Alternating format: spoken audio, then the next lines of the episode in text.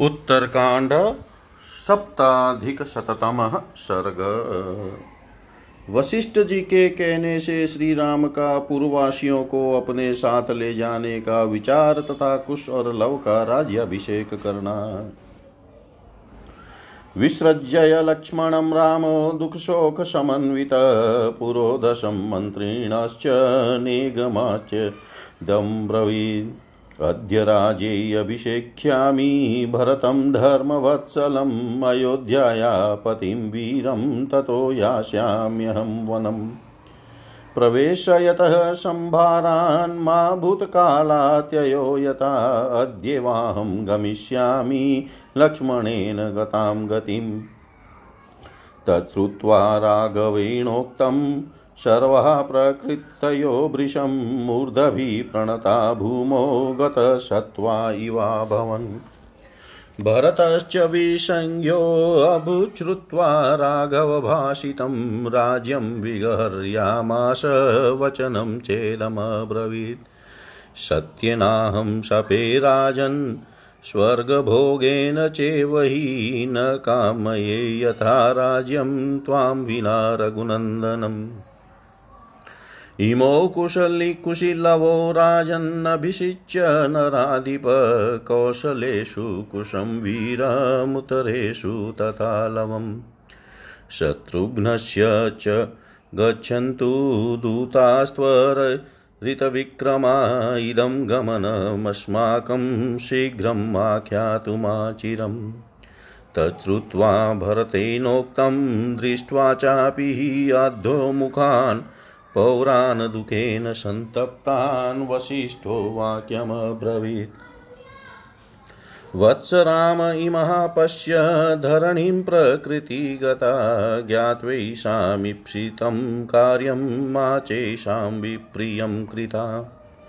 वसिष्ठस्य तु वाक्येन उत्थाप्य प्रकृतिजनं किं करोमीति काकुत्स्थः सर्वान् वचनमब्रवीत्।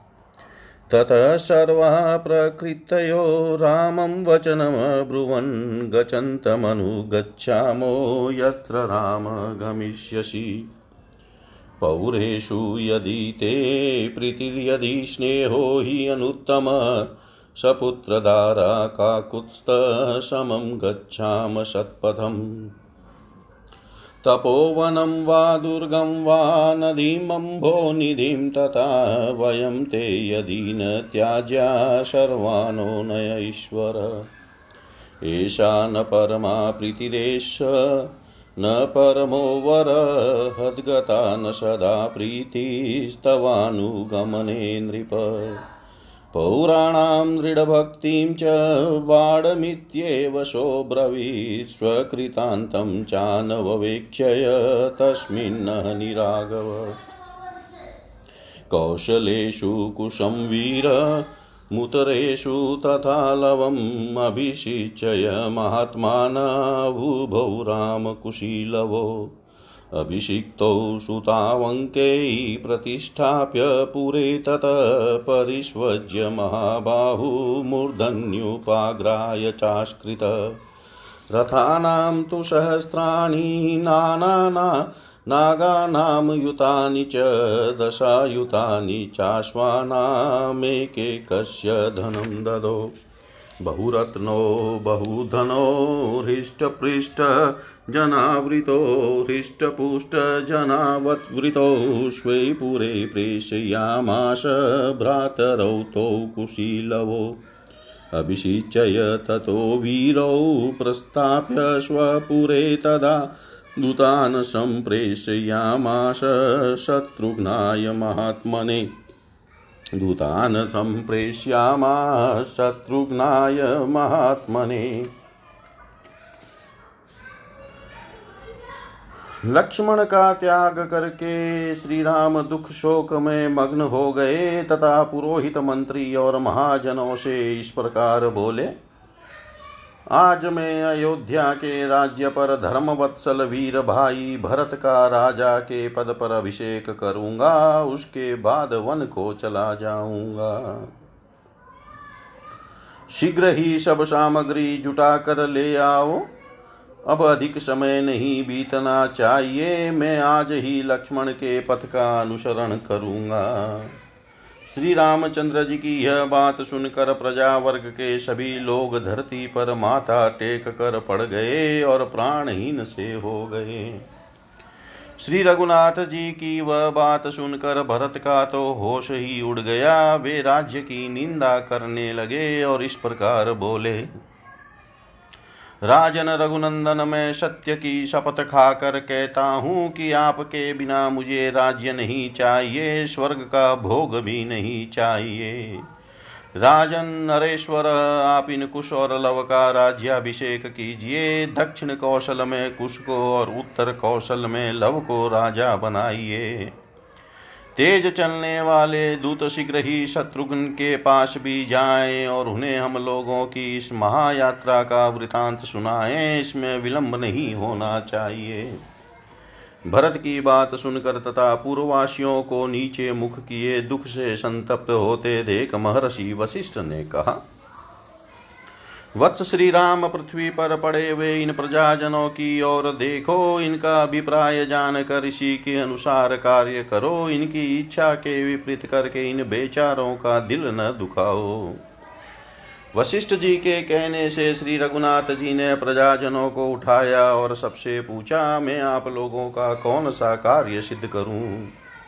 तब प्रजा वर्ग के सभी लोग श्री राम से बोले, रघुनंदन, आप जहाँ भी जाएँगे, आपके पीछे पीछे हम भी वहाँ चलेंगे। काकुतस्थ, यदि पूर्ववासियों पर आपका प्रेम है, यदि हम पर आपका परम उत्तम स्नेह है तो हमें साथ चलने की आज्ञा दीजिए। हम अपने स्त्री पुत्रों सहित आपके साथ ही सन्मार्ग पर चलने को उद्यत हैं। स्वामीन, आप तपोवन में या किसी दुर्गम स्थान में अथवा नदी या समुद्र में जहाँ कहीं भी जाएँ, हम सबको साथ ले चलें। यदि आप हमें त्याग देने योग्य नहीं मानते हैं तो ऐसा ही करें। यही हमारे ऊपर आपकी सबसे बड़ी कृपा होगी और यही हमारे लिए आपका परम उत्तम वर होगा।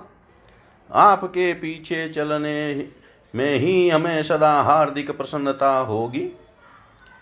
पूर्ववासियों की दृढ़ भक्ति देख श्री राम ने तथास्तु कहकर उनकी इच्छा का अनुमोदन किया और अपने कर्तव्य का निश्चय करके श्री रघुनाथ जी ने उसी दिन दक्षिण कौशल के राज्य पर वीर कुश को और उत्तर कौशल के राज सिंहासन पर लव को अभिषिक्त कर दिया। अभिषिक्त हुए अपने उन दोनों महामनस्वी पुत्र कुश और लव को गोद में बिठाकर उनका गाढ़ आलिंगन करके महाबाहु श्री राम ने बारंबार उन दोनों के मस्तक सूँगे फिर उन्हें अपनी अपनी राजधानी में भेज दिया। उन्होंने अपने एक एक पुत्र को कई हज़ार रथ, दस हज़ार हाथी और एक लाख घोड़े दिए। दोनों भाई कुश और लव, प्रचुर, रत्न और धन से संपन्न हो गए। वे हृष्ट पृष्ठ मनुष्यों से घिरे रहने लगे। उन दोनों को श्री राम ने उनको राजधानी, उनकी राजधानियों में भेज दिया। इस प्रकार उन दोनों वीरों को अभिषिक्त करके अपने अपने नगर में भेज कर श्री रघुनाथ जी ने महात्मा शत्रुघ्न के पास दूत भेजे। इतिहासे श्रीमद्रामायणे वाल्मीकि आदिकाव्यै उत्तरकाण्डे सप्ताधिकशततमः सर्ग सर्वं श्रीशां सदाशिवार्पणम् अस्तु ॐ विष्णवे नमः, ॐ विष्णवे नमः, ॐ विष्णवे नमः। उत्तरकाण्ड अष्टाधिकशततमः सर्ग श्री रामचंद्र जी का भाइयों, सुग्रीवादी वानरों तथा रिक्षों के साथ परम धाम जाने का निश्चय और विभीषण हनुमान जाम्बवान मेन्द एवं द्विविद को इस भूतल पर ही रहने का आदेश देना।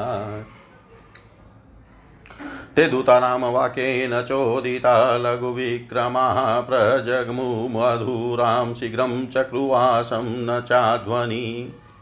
ततस्त्रीभिरहोरात्रैः सम्प्राप्य मधुरामथ शत्रुघ्नाय यथा तत्त्वमाचक्षु सर्वमेव तत् लक्ष्मणस्य परित्यागं प्रतिज्ञां राघवस्य च पुत्रयोरभिषेकं च पौरानुगमनं तथा। कुशस्य नगरी रम्यविन्द्यय पर्वतोर पर्वतरोधशी कुशावती नाम्ना साकृता रामेण धीमता। स्रावस्थितिपुरी रम्या स्राविताचलवस्यः अयोध्यां विजनां कृत्वा राघवो भरतस्तथा। स्वर्गस्य गमनोद्योगं कृतवन्तो महारथो। एवं सर्वं निवेद्याशु शत्रुघ्नाय महात्मने। वीरेमुस्ते ततो दूतास्त्वरराजेति चाब्रुवन्तच्छ्रुत्वा घोरसकाशं कुलक्षयमुपस्थितम् प्रकृतिस्तु समानीय काञ्चनं च पुरोदशं तेषां सर्वं यथावृतमब्रवीद रघुनन्दन। आत्मनश्च विपर्यासं भविष्यं भ्रातृभिः सह ततपुत्रद्वयं वीरसोऽभ्यसिञ्च नराधिप सुबाहुमधुरां लेभे शत्रुघाति च वैदिशं द्विधा कृत्वा तु तां सेनां माधुरीं पुत्रयोर्द्वयो। धनं च युक्तं कृत्वा वै स्थापयामाश पार्थिव। सुबाहुं मधुरायां च वैदिशे शत्रुघातिनं ययो स्थाप्य तदायोध्यां रथेनेकेन राघव। सददश महात्मानं ज्वलन्तमिव पावकं सूक्ष्म सूक्ष्मक्षौमाम्बरधरं मुनिभिषार्धमक्षयै सोऽभिवाद्य ततो रामं प्राञ्जलिप्रयतेन्द्रियः उवाच वाक्यं धर्मज्ञं धर्ममेवानुचिन्तयन्। कृत्वाभिषेकं सुतयो द्वयो राघवनन्दन तवानुगमने राजन् विधि माँ कृतनिश्चयम् न चान्यदध्य वक्त, वक्तव्यमतो वीरनशासनं विहन्यमानमिच्छामि मदविधेन विशेषत। तस्य तां बुधिमक्लिवां विज्ञाय रघुनन्दन बाणमित्येव शत्रुघ्नः रामवाक्यमुवाच तस्य वाक्यस्य वाक्यान्ते वानराकामरूपिण ऋक्षराजसङ्घाश्च समापेतुरनेकश सुग्रीवं ते पुरस्कृत्य सर्व एव समागता। तं रामं दृष्टं दृष्टुमनस स्वर्गायाभिमुखं स्थितं देवपुत्रा ऋषिसुता गन्धर्वाणां सुतास्तथा। रामख्यायं विदित्वा ते सर्वम् एव समागता। ते रामम् विवाद्योचु सर्वानरराक्षसा तवानुगमने राजन् सम्प्राप्ता स्म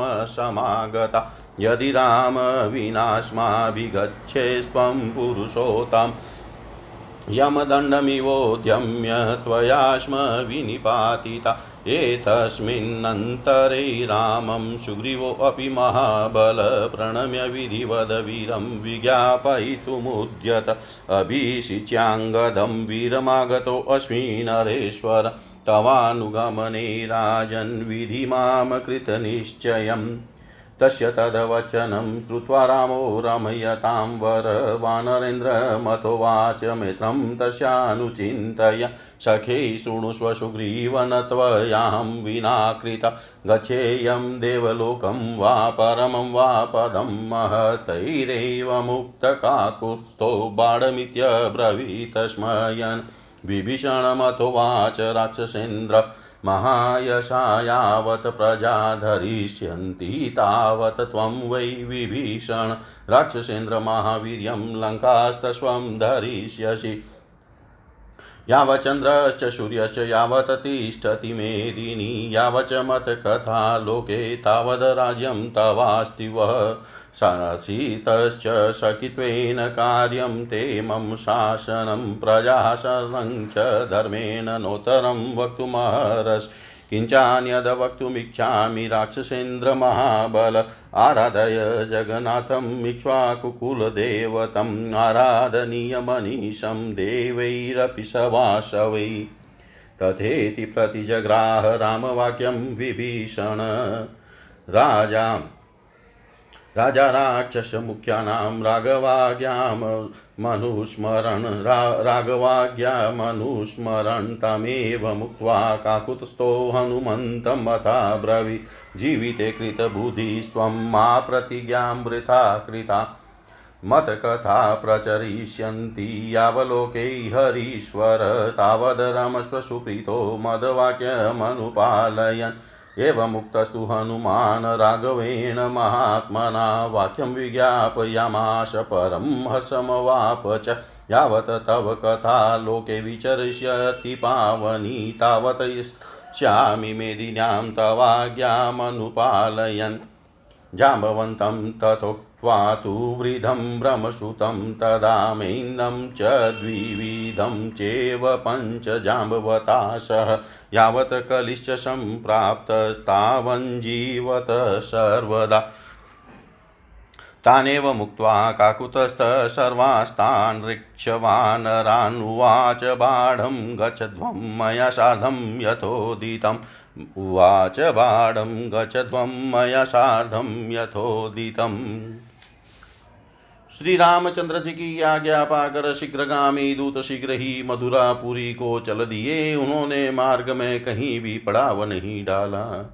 लगातार तीन दिन और तीन रात चलकर वे मधुरा पहुँचे और अयोध्या की सारी बातें उन्होंने शत्रुघ्न से यथा थत कह सुनाई। श्री राम की प्रतिज्ञा, लक्ष्मण का परित्याग श्री राम के दोनों पुत्रों का राज्याभिषेक और पूर्ववासियों का श्री राम के साथ जाने का निश्चय आदि सब बातें बताकर दूतों ने यह भी कहा कि परम बुद्धिमान भगवान श्री राम ने कुश के लिए विंध्य पर्वत के किनारे कुशावती नामक रमणीय नगरी का निर्माण कराया है। इसी तरह लव के लिए श्रावस्ती नाम से प्रसिद्ध सुंदर पूरी बसाई है। श्री रघुनाथ जी और भरत जी दोनों महारथी वीर अयोध्या को सुनी करके साकेत धाम को जाने के लिए उद्योग कर रहे हैं। इस प्रकार महात्मा शत्रुघ्न को शीघ्रता पूर्वक सब बातें बताकर दूतों ने कहा, राजन शीघ्रता कीजिए, इतना कहकर वे चुप हो गए। अपने कुल का भयंकर संहार उपस्थित हुआ। रघु सुनकर रघुनंदन शत्रुघ्न ने समस्त प्रजा तथा कांचन नामक पुरोहितों को बुलाया और उनसे सब बातें यथावत कह सुनाई। उन्होंने यह भी बताया कि भाइयों के साथ मेरे शरीर का भी वियोग होने वाला है। इसके बाद वीर राजा शत्रुघ्न ने अपने दोनों पुत्रों का राज्याभिषेक किया। सुबाहु ने मथुरा का राज्य पाया और शत्रुघाती ने विदिशा का मथुरा की सेना के दो भाग करके राजा शत्रुघ्न ने दोनों पुत्रों को बांट दिए तथा बांटने के योग्य धन का भी विभाजन करके उन दोनों को दे दिया और उन्हें अपनी अपनी राजधानी में स्थापित कर दिया। इस प्रकार सुबाहु को मधुरा में तथा शत्रुघाती को विदिशा में स्थापित करके रघुकुल नंदन शत्रुघ्न एकमात्र रथ के द्वारा अयोध्या के लिए प्रस्थित हुए। वहाँ पहुंचकर उन्होंने देखा महात्मा श्री राम अपने तेज से प्रज्वलित अग्नि के समान उद्दीप्त हो रहे हैं। उनके शरीर पर महीन रेशमी वस्त्र शोभा पा रहा है तथा वे अविनाशी महर्षियों के साथ विराजमान हैं। निकट जा हाथ जोड़कर उन्होंने श्री रघुनाथ जी को प्रणाम किया और धर्म का चिंतन करते हुए इंद्रियों को काबू में करके वे धर्म के ज्ञाता श्री राम से बोले, रघुकुल नंदन, मैं अपने दोनों पुत्रों का राज्याभिषेक करके आया हूँ। राजन, आप मुझे भी अपने साथ चलने के दृढ़ निश्चय से युक्त समझें। वीर आज इसके विपरीत, आप मुझसे और कुछ न कहिएगा, क्योंकि इससे उससे बढ़कर मेरे लिए दूसरा कोई दंड न होगा। मैं नहीं चाहता कि किसी के, विशेषतः मुझ जैसे सेवक के द्वारा आपकी आज्ञा का उल्लंघन हो। शत्रुघ्न का यह दृढ़ विचार जानकर श्री रघुनाथ जी ने उनसे कहा, बहुत अच्छा। उनकी यह बात समाप्त होते ही इच्छा अनुसार रूप धारण करने वाले वानर और राक्षसों के समुदाय बहुत बड़ी संख्या में वहाँ आ पहुँचे। साकेत धाम को जाने के लिए उद्यत हुए श्री राम के दर्शन की इच्छा मन में लिए वे सभी वानर सुग्रीव को आगे करके वहाँ पधारे थे।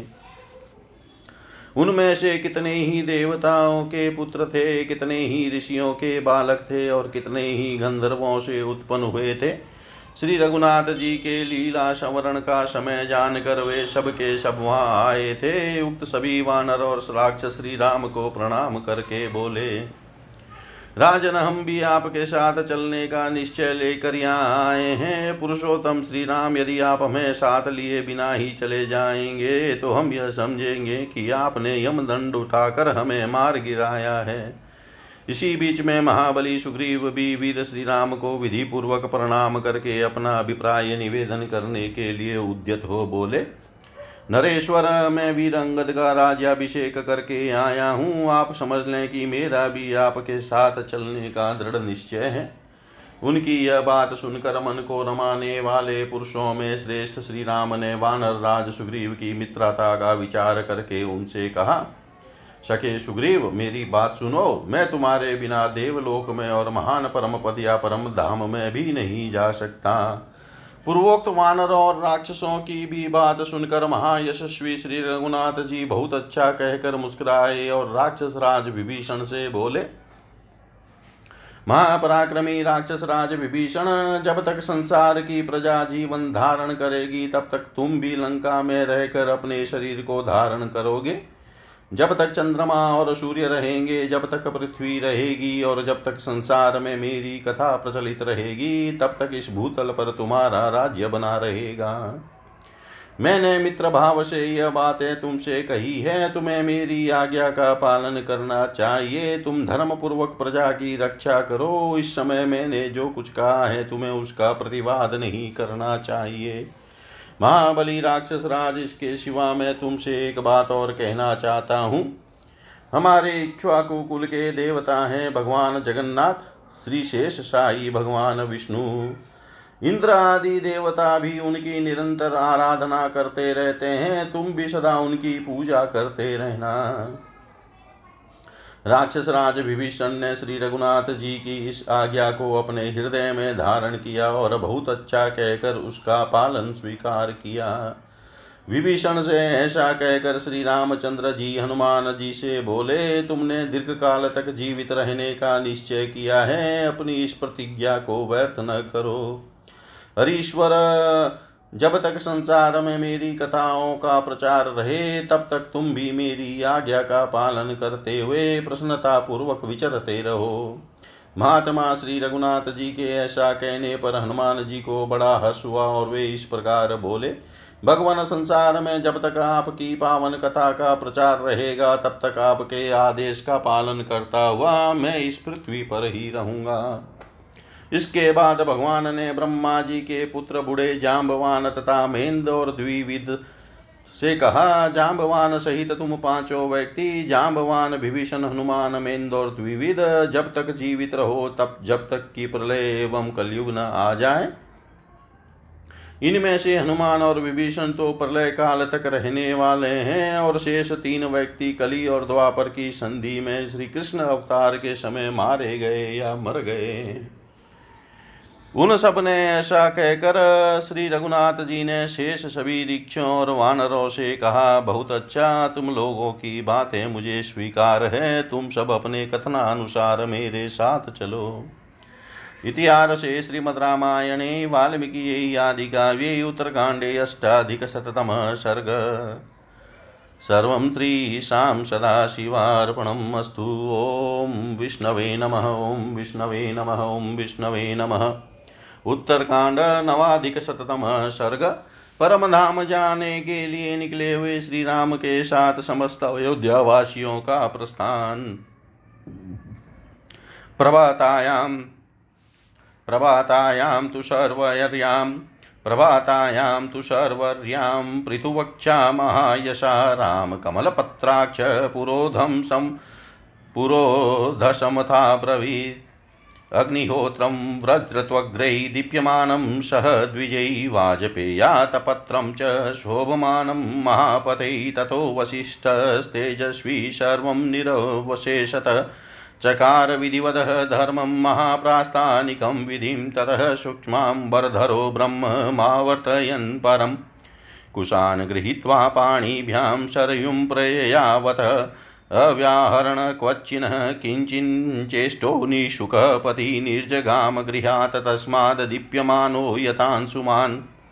रामस्य दक्षिणे पार्श्वे सपद्मां श्रीरूपाश्रिता शव्ये अपि च महीदेवी व्यवसायस्तथाग्रतः शरानानाविद्धाश्चापि धनुराय तमुत्तमम्। तथा युद्धाश्च ते सर्वे ययुपुरुषविग्रहा वेदा ब्राह्मणरूपेण गायत्री सर्वरक्षिणी ओङ्कारत वषट्कार सर्वे राममनुव्रता ऋषयश्च महात्मान। सर्व एव महिषुरान्वगच्छन् महात्मानं स्वर्गदार। पावृतं तं यान्तमनुगच्छन्ति। अन्तपुरचरा स्त्रिय सर्वसवरकिङ्करा। शान्तपुरश्च भरत शत्रुघ्नसहितो ययो रामं गतिमुपागम्य साग्निहोत्रमनुव्रता ते च सर्वे महात्मान साग्निहोत्रा समागता सपुत्रधारा काकुतस्थजग्म काकुतस्थमनुजग्मु महामतीम्।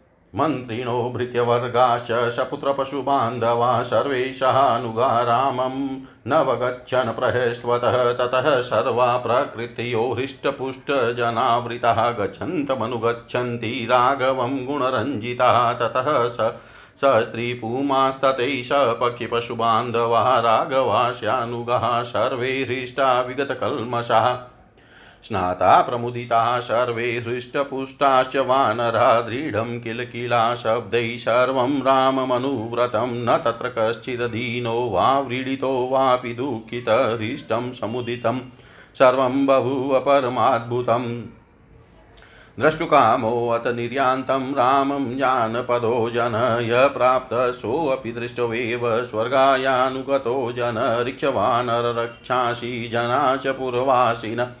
अगचन परया भक्त्या पृष्ठत सुसमाहिता यानि भूतानि नगरेऽप्यन्तधान गतानि च राघवं तान्यत् नूययुस्वर्गाय समुपस्थितं यानि पश्यन्ति काकुत्स्थं स्थावराणि चराणि च सर्वाणि रामगमने अनुजगमुहीतान्यरि नोजवशत तद् यो नो च वशतः तद्योध्यायां सु सूक्ष्ममपि दृश्यते तीर्यज्ञो निगताश्चेव सर्वे राममनुव्रता सर्वे राममनुव्रता तदनंतर रात बीतने पर जब सवेरा हुआ, तब विशाल वक्ष स्थल वाले महायशस्वी कमल नयन श्री रामचंद्र जी पुरोहित से बोले मेरी अग्निहोत्र की प्रज्वलित आग ब्राह्मणों के साथ आगे आगे चले। महाप्रयाण के पथ पर इस यात्रा के समय मेरे वाजपेय यज्ञ का सुंदर छत्र भी चलना चाहिए। उनके इस प्रकार कहने पर तेजस्वी वशिष्ठ मुनि ने महाप्रस्थान काल के लिए उचित समस्त धार्मिक क्रियाओं का विधि पूर्वक पूर्णत अनुष्ठान किया। फिर भगवान श्री राम सूक्ष्म वस्त्र धारण किए। दोनों हाथों में कुश लेकर परम ब्रह्म के प्रतिपादक वेद मंत्रों का उच्चारण करते हुए सरयू नदी के तट पर चले। उस समय वे वेद पाठ के सिवा कहीं किसी से और कोई बात नहीं करते थे। चलने के अतिरिक्त उनमें कोई दूसरी चेष्टा नहीं दिखाई देती थी। तथा वे लौकिक सुख का परित्याग करके दिदीप्यमान सूर्य की भांति प्रकाशित होते हुए घर से निकले थे और गंतव्य पर पथ पर बढ़ रहे थे। भगवान श्री राम के दाहिने पार्श्व में कमल हाथ में लिए श्री देवी उपस्थित थी। वाम भाग में भूदेवी विराजमान थी। तथा आगे आगे उनकी व्यवसाय संहार शक्ति चल रही थी। नाना प्रकार के बाण, विशाल एवं उत्तम धनुष तथा दूसरे दूसरे अस्त्र शस्त्र सभी पुरुष शरीर धारण करके भगवान के साथ चले। चारों वेद ब्राह्मण का रूप धारण करके चल रहे थे। सबकी रक्षा करने वाली गायत्री देवी, ओंकार और वसटकार सभी भक्ति भाव से श्री राम का अनुसरण करते थे। महात्मा ऋषि तथा समस्त ब्राह्मण भी ब्रह्मलोक के खुले हुए द्वार स्वरूप परमात्मा श्री राम के पीछे पीछे गए। अंतपुर की स्त्रियाँ भी बालकों, वृद्धों, दासियों, खोजों और सेवकों के साथ मिल निकल कर सरयू तट की ओर जाते हुए श्री राम के पीछे पीछे जा रही थी।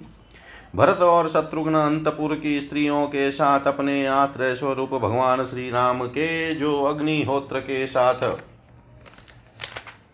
जा रहे थे, पीछे पीछे गए। वे सब महामनस्वी, श्रेष्ठ पुरुष एवं ब्राह्मण, अग्निहोत्र की अग्नि तथा स्त्री पुत्रों के साथ इस महायात्रा में सम्मिलित हो, परम बुद्धिमान श्री रघुनाथ जी का अनुगमन कर रहे थे। समस्त मंत्री और भृत्य वर्ग भी अपने पुत्रों, पशुओं, बंधुओं तथा अनुचरों सहित हर्ष पूर्वक श्री राम के पीछे पीछे जा रहे थे। हृष्ट पुष्ट मनुष्यों से भरे हुए समस्त प्रजाजन श्री रघुनाथ जी के गुणों पर मुग्ध थे। इसलिए वे स्त्री, पुरुष, पशु, पक्षी तथा बंधु बांधवों सहित उस महायात्रा में श्री राम के अनुगामी हुए।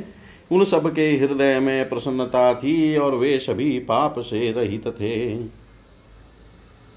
संपूर्ण हृष्ट पुष्ट वानरगण भी स्नान करके बड़ी प्रसन्नता के साथ किलकारियाँ मारते हुए भगवान श्री राम के साथ जा रहे थे। वह सारा समुदाय ही श्री राम का भक्त था। उनमें कोई भी ऐसा नहीं था जो दीन दुखी अथवा लज्जित हो। वहाँ एकत्र हुए सब लोगों के हृदय में महान हर्ष छा रहा था और इस प्रकार वह जन समुदाय अत्यंत आश्चर्यजनक जान पड़ता था। जनपद के लोगों में से जो श्री राम की यात्रा देखने के लिए आए थे, वे भी यह सब समारोह देखते ही भगवान के साथ परम धाम जाने को तैयार हो गए। ऋक्ष वानर राक्षस और पूर्वासी मनुष्य बड़ी भक्ति के साथ श्री रामचंद्र जी के पीछे पीछे एकाग्रचित होकर चले आ रहे थे। अयोध्या नगर में जो अदृश्य प्राणी रहते थे वे भी साकेत धाम जाने के लिए उद्यत हुए। श्री रघुनाथ जी के पीछे पीछे चल दिए। चराचर प्राणियों में से जो जो श्री रघुनाथ जी को जाते देखते थे, वे सभी उस यात्रा में उनके पीछे पीछे चल देते थे। उस समय उस अयोध्या में सांस लेने वाला कोई छोटे से छोटा प्राणी भी रह गया हो, ऐसा नहीं देखा जाता था। त्रियज्ञ के समस्त जीव भी श्री राम में भक्ति भाव रखकर उनके पीछे पीछे चले जा रहे थे। इतिहास इतिहासे श्रीमद्रामायणे वाल्मीकियै आदिकाव्यै उत्तरकाण्डे नवाधिकशततमः सर्ग, सर्वं श्रीशां सदाशिवार्पणम् अस्तु। विष्णवे नमः विष्णवे नमः विष्णवे नमः। उत्तरकाण्ड दशाधिकशततमः सर्ग। भाइयों सहित श्री राम का विष्णु स्वरूप में प्रवेश तथा साथ आए वे सब लोगों का संतानक लोक की प्राप्ति। अध्यर्धयोजनं गत्वा नदीं पश्चान्मुखाश्रितां शरयुं पुण्यसलिलां ददश रघुनन्दनम् तां नदीमाकुलावर्तां सर्वतानुसरन् नृपः आगतः सप्रजो रामस्तं देशं रघुनन्दनम् नन्दन, अथ तस्मिन् मुहूर्ते तु ब्रह्मालोकपितामहः सर्वैः परिवृतो देवे ऋषिभिश्च महात्मभिः आययो यत्र काकुत्स्थः स्वर्गाय समुपस्थितः। विमानशतकोटिभिः दिव्याभिरभिसंवृतः दिव्यतेजोवृतं व्योमज्योतिभूतमनुत्तमं स्वयं प्रभैः स्वतेजोभिः स्वर्गिभिः पुण्यकर्मिभिः पुण्यवातावभुश्चेव गन्धवन्तः सुखप्रदा पपात पुष्यवृष्टिश्च देवी मुक्ता महोगवत्। तस्मिन् स्तूर्यशतैः किरणैः गन्धर्वाप्सरसङ्कुलैः शरयुसलिलं रामः पदभ्यां समुपचक्रमे ततः पितामहो वाणीं त्वन्तरीक्षाद् भाषत विष्णु भद्रम भद्रं ते दिष्टया प्राप्तोऽसि राघव भ्रातृभिः सह देवाभै प्रविशस्व स्विकां तनुं छी महाबाहो तां तनु प्रविश्विकाम् वैष्णवी तां महातेजो यद्वाकाशं सनातनं त्वं हि लोकगतिदेवं न त्वां केचित् प्रजानते ऋते मायां विशालाक्षीं तव पूर्वपरिग्रहं त्वामचिन्तयं महदभूतमक्षयं चाजरं तथा यमिच्छसि महातेजस्तां तनुं प्रविस्वयम् पितामह वचः श्रुत्वा विनिश्चित्य महामती विवेश वैष्णवं तेज सशरीरं सानुज ततो विष्णुमयं देव पूजयन्ति स्म देवता साध्या मरुद्गणाश्चैव सेन्द्रासाग्निपुरोगमा। ये च दिव्या ऋषिगणा गन्धर्वाप्सरश्च या सुपर्णनागयक्षाश्च दैत्यदानौ राक्षसा। सर्वपुष्टं प्रमुदितं सुसम्पूर्णमनोरथं साधु साध्विति ते देवे स्त्रीदिवं गतकल्मषम्। अथ विष्णुमहातेजा पितामहमुवाच येषां लोकं जनोघानां दातुमहर्षि सुव्रतः।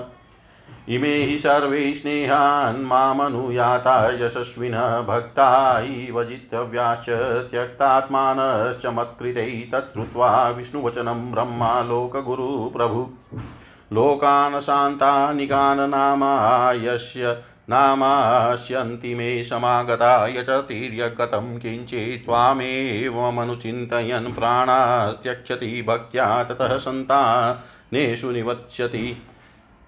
सर्वे ब्रह्मगुणे युक्ते ब्रह्मलोकादनन्तरे च वानरा च स्वीकाम्योनिमृक्षाश्चैव तथा ययु। येभ्यो विनिःसृतः सर्वे सुरेभ्य सुरसम्भवा तेषु प्रविवेशे चैव सुग्रीव सूर्यमण्डलम्।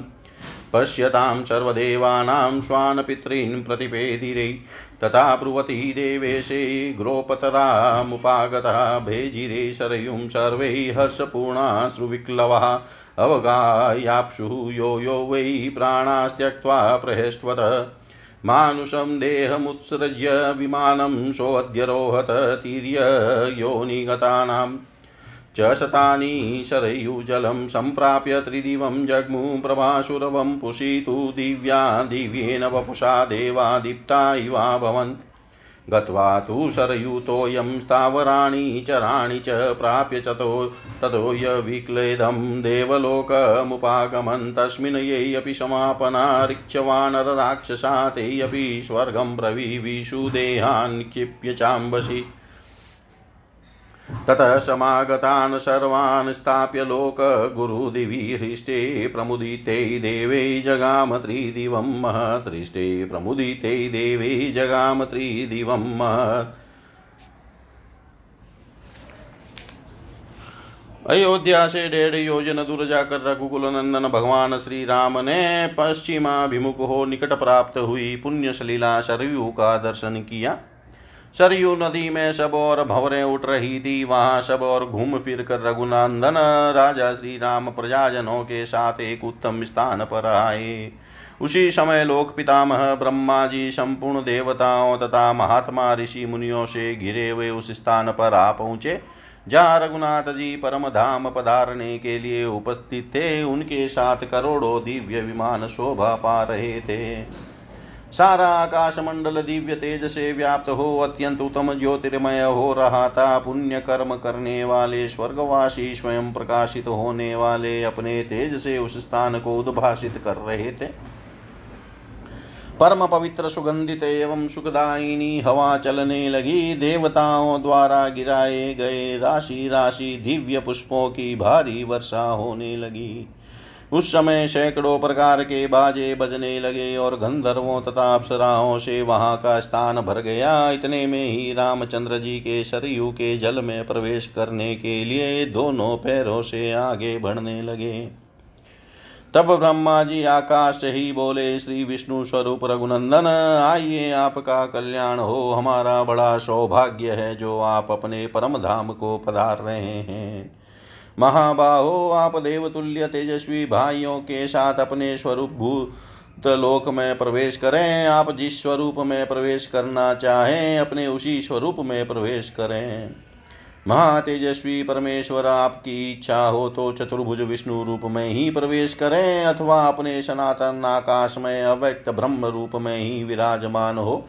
देव आप ही संपूर्ण लोकों के आश्रय हैं। आपकी पुरातन पत्नी योग माया हलादिनी शक्ति स्वरूपा, जो विशाल लोचना सीता देवी है, उनको छोड़कर दूसरे कोई आपको यथार्थ रूप से नहीं जानते हैं, क्योंकि आप अचिंत्य अचिंत्य विनाशी तथा जरादि अवस्थाओं से रहित पर ब्रह्म है। अतः महातेजस्वी राघवेंद्र आप जिसमें चाहे अपने उसी स्वरूप में प्रवेश करें, प्रतिष्ठित हो। पितामह ब्रह्मा जी की यह बात सुनकर परम बुद्धिमान श्री रघुनाथ जी ने कुछ निश्चय करके भाइयों के साथ शरीर सहित अपने वैष्णव तेज में प्रवेश किया। फिर तो इंद्र और अग्नि आदि सब देवता साध्य तथा मरुदगण भी विष्णु स्वरूप में स्थित हुए भगवान श्री राम की पूजा स्तुति करने लगे। तदनंतर जो दिव्य ऋषि गंधर्व अप्सरा गरुड़ नाग यक्ष दैत्य दानव और राक्षस थे वे भी भगवान का गुणगान करने लगे। वे बोले, प्रभो, यहाँ आपका पदार्पण करने से देवलोक वासियों का यह सारा समुदाय सफल मनोरथ होने के कारण हृष्ट पुष्ट एवं आनंद मग्न हो गया है। सबके पाप ताप नष्ट हो गए हैं। प्रभु, आपको हमारा शतस साधुवाद है, ऐसा उन देवताओं ने कहा। तत्पश्चात विष्णु रूप में विराजमान महातेजस्वी श्री राम ब्रह्मा जी से बोले, उत्तम व्रत का पालन करने वाले पितामह, इस संपूर्ण जन समुदाय को भी आप उत्तम लोक प्रदान करें। यह सब लोग स्नेह वश मेरे पीछे आए हैं। ये सब के सब यशस्वी और मेरे भक्त हैं। इन्होंने मेरे लिए अपने लौकिक सुखों का परित्याग कर दिया है। अतः ये सर्वथा मेरे अनुग्रह के पात्र हैं। भगवान विष्णु का यह वचन सुनकर लोक गुरु भगवान ब्रह्मा जी बोले, भगवान, यहाँ आए हुए ये सब लोग संतानक नामक लोकों में जाएँगे। पशु पक्षियों की योनि में पड़े हुए जीवों में से भी जो कोई आपका भी, आपका ही भक्ति भाव से चिंतन करता हुआ प्राणों का परित्याग करेगा, वह भी संतानक लोकों में ही निवास करेगा। यह संतानक लोक ब्रह्म लोक के ही निकट है, साकेत धाम का ही अंग है। वह ब्रह्मा के सत्य संकल्पत्व आदि सभी उत्तम गुणों से युक्त है, उसी में ये आपके भक्त जन निवास करेंगे। जिन वानरों और रिक्षों को देवताओं से उत्पत्ति हुई थी, वे अपनी अपनी योनि में ही मिल गए। जिन जिन देवताओं से प्रकट हुए थे, उन्हीं में प्रविष्ट हो गए। सुग्रीव ने सूर्य मंडल में प्रवेश किया। इसी प्रकार अन्य वानर भी सब देवताओं के देखते देखते अपने अपने पिता के स्वरूप को प्राप्त हो गए। देवेश्वर ब्रह्मा जी ने जब संतानक लोकों की प्राप्ति की घोषणा की, तब सरयू के गोप्रतार घाट पर आए हुए उन सब लोगों ने आनंद के आँसू बहाते हुए सरयू के जल में डुबकी लगाई। जिसने जिसने जल में गोता लगाया, वही वही बड़े हर्ष के साथ प्राणों और मनुष्य शरीर को त्याग कर विमान पर जा बैठा। पशु पक्षी की योनि में पड़े हुए सैकड़ों प्राणी सरयू के जल में गोता लगाकर तेजस्वी शरीर धारण करके दिव्य लोक में जा पहुँचे। वे दिव्य शरीर धारण करके दिव्य अवस्था में स्थित हो देवताओं के समान दीप्तिमान हो गए। स्थावर और जंगम सभी तरह के प्राणी सरयू के जल में प्रवेश करके उस जल से अपने शरीर को भिगोकर दिव्य लोक में जा पहुँचे। उस समय जो कोई भी रिक्ष वानर या राक्षस वहाँ आ गए, वे सभी अपने शरीर को सरयू के जल में डालकर भगवान परम धाम भगवान के परम धाम में जा पहुँचे। इस प्रकार वहाँ आए हुए सब प्राणियों को संतानक लोकों में स्थान देकर लोक गुरु ब्रह्मा जी हर्ष और आनंद से भरे हुए देवताओं के साथ अपने महान धाम में चले गए। इतिहासे श्रीमद्रामायणे वाल्मीकि आदिकाव्ये उत्तरकाण्डे दशाधिकशततमः सर्ग।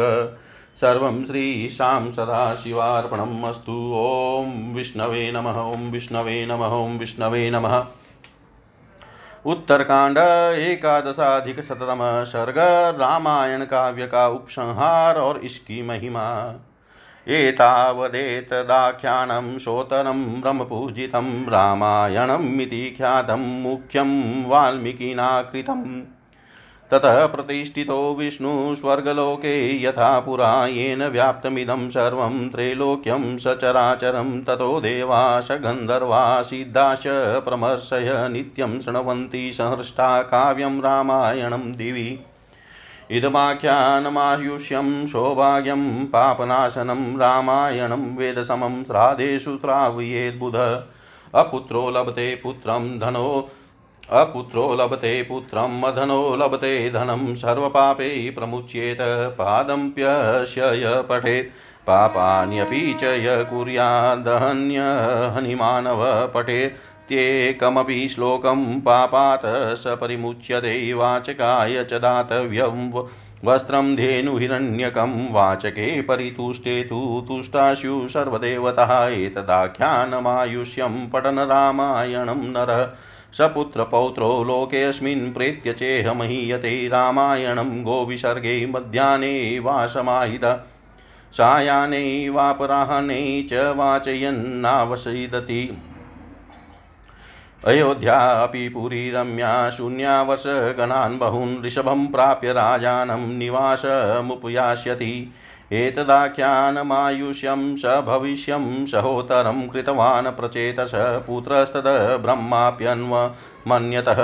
अश्वमेधसहस्रस्य वाजपेयायुतस्य च लभते श्रवणादेव सर्गस्येकस्य मानवः। प्रयागादीनि तीतानि गङ्गाध्यां सरितता नेमिषादिन्यरण्यानि कुरुक्षेत्रादिकान्यपि गतानि तेन लोके अस्मिन् रेण रामायणं श्रुतम्। हेमभारं कुरुक्षेत्रे ग्रस्ते भानो प्रयच्छति यश्च रामायणं लोके शृणोति सदृशावुभौ सम्यक् श्रद्धा समायुक्तः शृणुते राघवीं कथा सर्वपापात् प्रमुच्यते विष्णुलोकं स गच्छति यादिका व्यमिदं त्वासं पुरा वाल्मीकिना कृतं यः शृणोति सदा भक्त्या स गच्छेद्वैष्णवीं तनुम्। पुत्रदारश्च वर्धन्ते सम्पदः सन्ततिस्ततः सत्यमेतत् विदित्वा तु श्रोतव्यं नियतात्मभिः गायत्र्याश्च स्वरूपं तद्रामायणमनुत्तमम् यः पठेत् शृणुया नित्यं चरितं राघवस्य भक्त्या निष्कल्मषो भूत्वा दीर्घमायुर्वाप्नुयात्। चिन्तयेद राघवं नित्यं श्रेयप्राप्तुं यप्रयच्छति श्रावयेदिदमाख्यानं ब्राह्मणेभ्यो दिने दिने। यस्त्विदं, यस्त्विवदं रघुनाथस्य चरितं सकलं पठेत् सा सुक्षये विष्णुलोकं गच्छत्येव न संशय।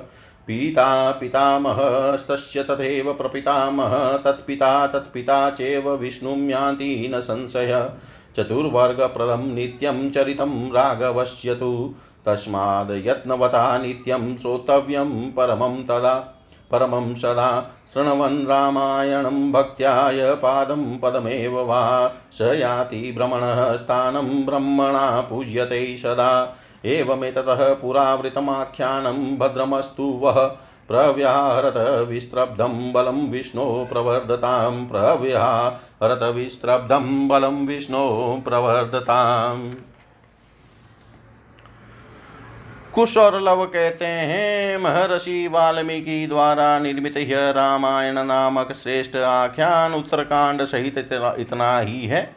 ब्रह्मा जी ने भी इसका आदर किया है। इस प्रकार भगवान श्री राम पहले की ही भांति अपने विष्णु स्वरूप में परम धाम में प्रतिष्ठित हुए। उनके द्वारा चराचर प्राणियों सहित यह समस्त त्रिलोकी व्याप्त है। उन भगवान के पावन चरित्र से युक्त होने के कारण देवता, गंधर्व, सिद्ध और महर्षि सदा प्रसन्नता पूर्वक देवलोक में इस रामायण काव्य का श्रवण करते हैं। यह प्रबंध काव्य आयु तथा सौभाग्य को बढ़ाता है और पापों का नाश करता है। रामायण वेद के समान है। विद्वान पुरुष को श्राद्धों में इसे पढ़कर सुनना, सुनाना चाहिए। इसके पाठ से पुत्रहीन को पुत्र और धनहीन को धन मिलता है। जो प्रतिदिन इसके श्लोक के एक चरण का भी पाठ करता है, वह सब पापों से छुटकारा पा जाता है। जो मनुष्य प्रतिदिन पाप करता है, वह भी यदि इसके एक श्लोक का भी नित्य पाठ करे तो वह सारी पाप राशि से मुक्त हो जाता है। इसकी कथा सुनाने वाले वाचक को वस्त्र, गौ और स्वर्ण की दक्षिणा देनी चाहिए। वाचक के संतुष्ट होने पर सभी देवता संतुष्ट हो जाते हैं। यह रामायण नामक प्रबंध काव्य आयु की वृद्धि करने वाला है, जो मनुष्य प्रतिदिन इसका पाठ करता है। उसे इस लोक में पुत्र पौत्र की प्राप्ति होती है और मृत्यु के पश्चात परलोक में भी उसका बड़ा सम्मान होता है। जो प्रतिदिन एकाग्रचित हो प्रातः काल मध्यान्ह अपराह्न अथवा सायंकाल में रामायण का पाठ करता है, उसे कभी कोई दुख नहीं होता है। श्री रघुनाथ जी के परम धाम पधारने के पश्चात रमणीय अयोध्यापुरी भी बहुत वर्षों तक सुनी पड़ी रहेगी। फिर राजा ऋषभ के समय बाद यह आबाद होगी। प्रचेता के पुत्र महर्षि वाल्मीकि जी ने अश्वमेध यज्ञ की समाप्ति के बाद की। कथा एवं उत्तरकांड सहित रामायण नामक इस ऐतिहासिक काव्य का निर्माण किया है। ब्रह्मा जी ने भी इसका अनुमोदन किया था। इस काव्य के एक सर्ग का श्रवण करने मात्र से ही मनुष्य एक हज़ार अश्वमेध और दस हज़ार वाजपेयी यज्ञों का फल पा लेता है। जिसने इस लोक में रामायण की कथा सुन ली, उसने मानो प्रयाग आदि तीर्थों, गंगा आदि, पवित्र नदियों ने मिशारण्य आदि, वनों और कुरुक्षेत्र आदि पुण्य क्षेत्रों की यात्रा पूरी कर ली। जो सूर्य ग्रहण के समय कुरुक्षेत्र में एक भार स्वर्ण का दान करता है और जो लोक में प्रतिदिन रामायण सुनता है, वे दोनों समान पुण्य के भागी होते हैं। जो उत्तम श्रद्धा से संपन्न हो, श्री रघुनाथ जी की कथा सुनता है, वह सब पापों से मुक्त होता और विष्णु लोक में जाता है।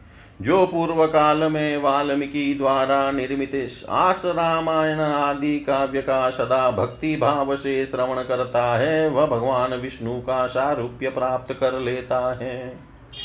इसके श्रवण से स्त्री पुत्रों की प्राप्ति होती है, धन और संतति बढ़ती है उसे पूर्णतः सत्य समझ कर मन को वश में रखते हुए इसका श्रवण करना चाहिए। यह परम उत्तम रामायण काव्य गायत्री का स्वरूप है। जो पुरुष प्रतिदिन भक्ति भाव से श्री रघुनाथ जी के इस चरित्र को सुनता या पढ़ता है, वह निष्पाप होकर दीर्घ आयु प्राप्त कर लेता है। जो कल्याण प्राप्ति की इच्छा रखता है, उसे नित्य निरंतर श्री रघुनाथ जी का चिंतन करना चाहिए। ब्राह्मणों को प्रतिदिन यह प्रबंध काव्य सुनाना चाहिए। जो इस रघुनाथ चरित्र का पाठ पूर्ण कर लेता है, वह प्राणांत होने पर भगवान विष्णु के ही धाम में जाता है, इसमें संशय नहीं है। इतना ही नहीं, उसके पिता पितामह प्रपितामह व्रत प्रपितामह तथा उनके भी पिता भगवान विष्णु को प्राप्त कर लेते हैं, इसमें संशय नहीं है। श्री राघवेंद्र का यह चरित्र सदा धर्म अर्थ काम और मोक्ष चारों पुरुषार्थों को देने वाला है। इसलिए प्रतिदिन यत्न पूर्वक निरंतर इस उत्तम काव्य का श्रवण करना चाहिए। जो रामायण काव्य के श्लोक के एक चरण या एक पद का भक्ति भाव से श्रवण करता है, वह ब्रह्मा जी के धाम में जाता है और सदा उनके द्वारा पूजित होता है। इस प्रकार इस पुरातन आख्यान का आप लोग विश्वास पूर्वक पाठ करें। आपका कल्याण हो और भगवान विष्णु के बल की जय हो। इतिहासे श्रीमद्रामायणे वाल्मीकियै आदिकाव्यै उत्तरकाण्डे एकादशाधिकशततमः सर्ग। सर्वं श्रीशां सदाशिवार्पणम् अस्तु। ॐ विष्णवे नम, ॐ विष्णवे नम, ॐ विष्णवे नमः।